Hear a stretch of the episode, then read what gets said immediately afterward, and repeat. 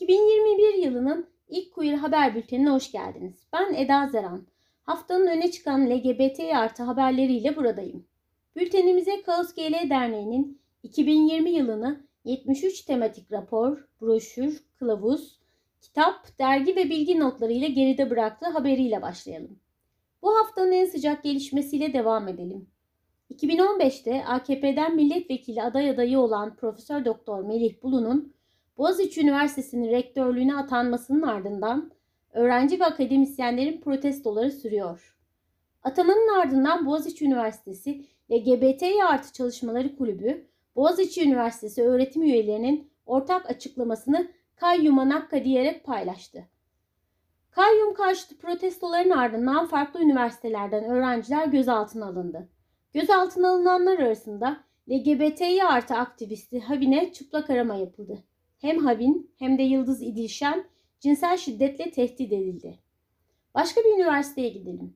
Hacettepe Üniversitesi Rektörlüğü'nün Queer Araştırmaları Topluluğuna ve LGBT artı öğrencilere yönelik baskı ve sansürüne dair ortak çağrı metni yayımlandı. 50 imzacısı olan metin, Hacettepe Üniversitesi Rektörlüğü'ne LGBT artı öğrencilerine yönelik ayrımcı ve hukuksuz tutumu terk etmesini söylüyor. 2021'in ilk yayını cinsellik eğitmeni ve danışmanı Efsun Sertoğlu'nun hazırladığı LGBT artı öğrencileri aile ve okul kıskacına karşı nasıl korumalı kılavuzu oldu. Kaos GL Derneği'nin yayınladığı kılavuz, LGBT artı öğrencilerin haklarını aile ve okul kıskacına karşı korumak için eğitimcilere öneriler yer alıyor. Covid-19 pandemisinin LGBT artı derneklerini nasıl etkilediğini derneklerden dinlemek, pandemideki çalışmalarını aktarmak için Defne Güzel'in hazırladığı Pandemide LGBT artı dernekleri dosyasında bu hafta Ankara Gökkuşağı Aileleri Derneği ile Uniqueer anlatıyor.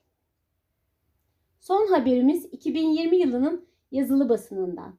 2020 yılı boyunca yerel ve ulusal yazılı basını LGBTİ artılara yönelik toplam 1476 nefret haberini bastı.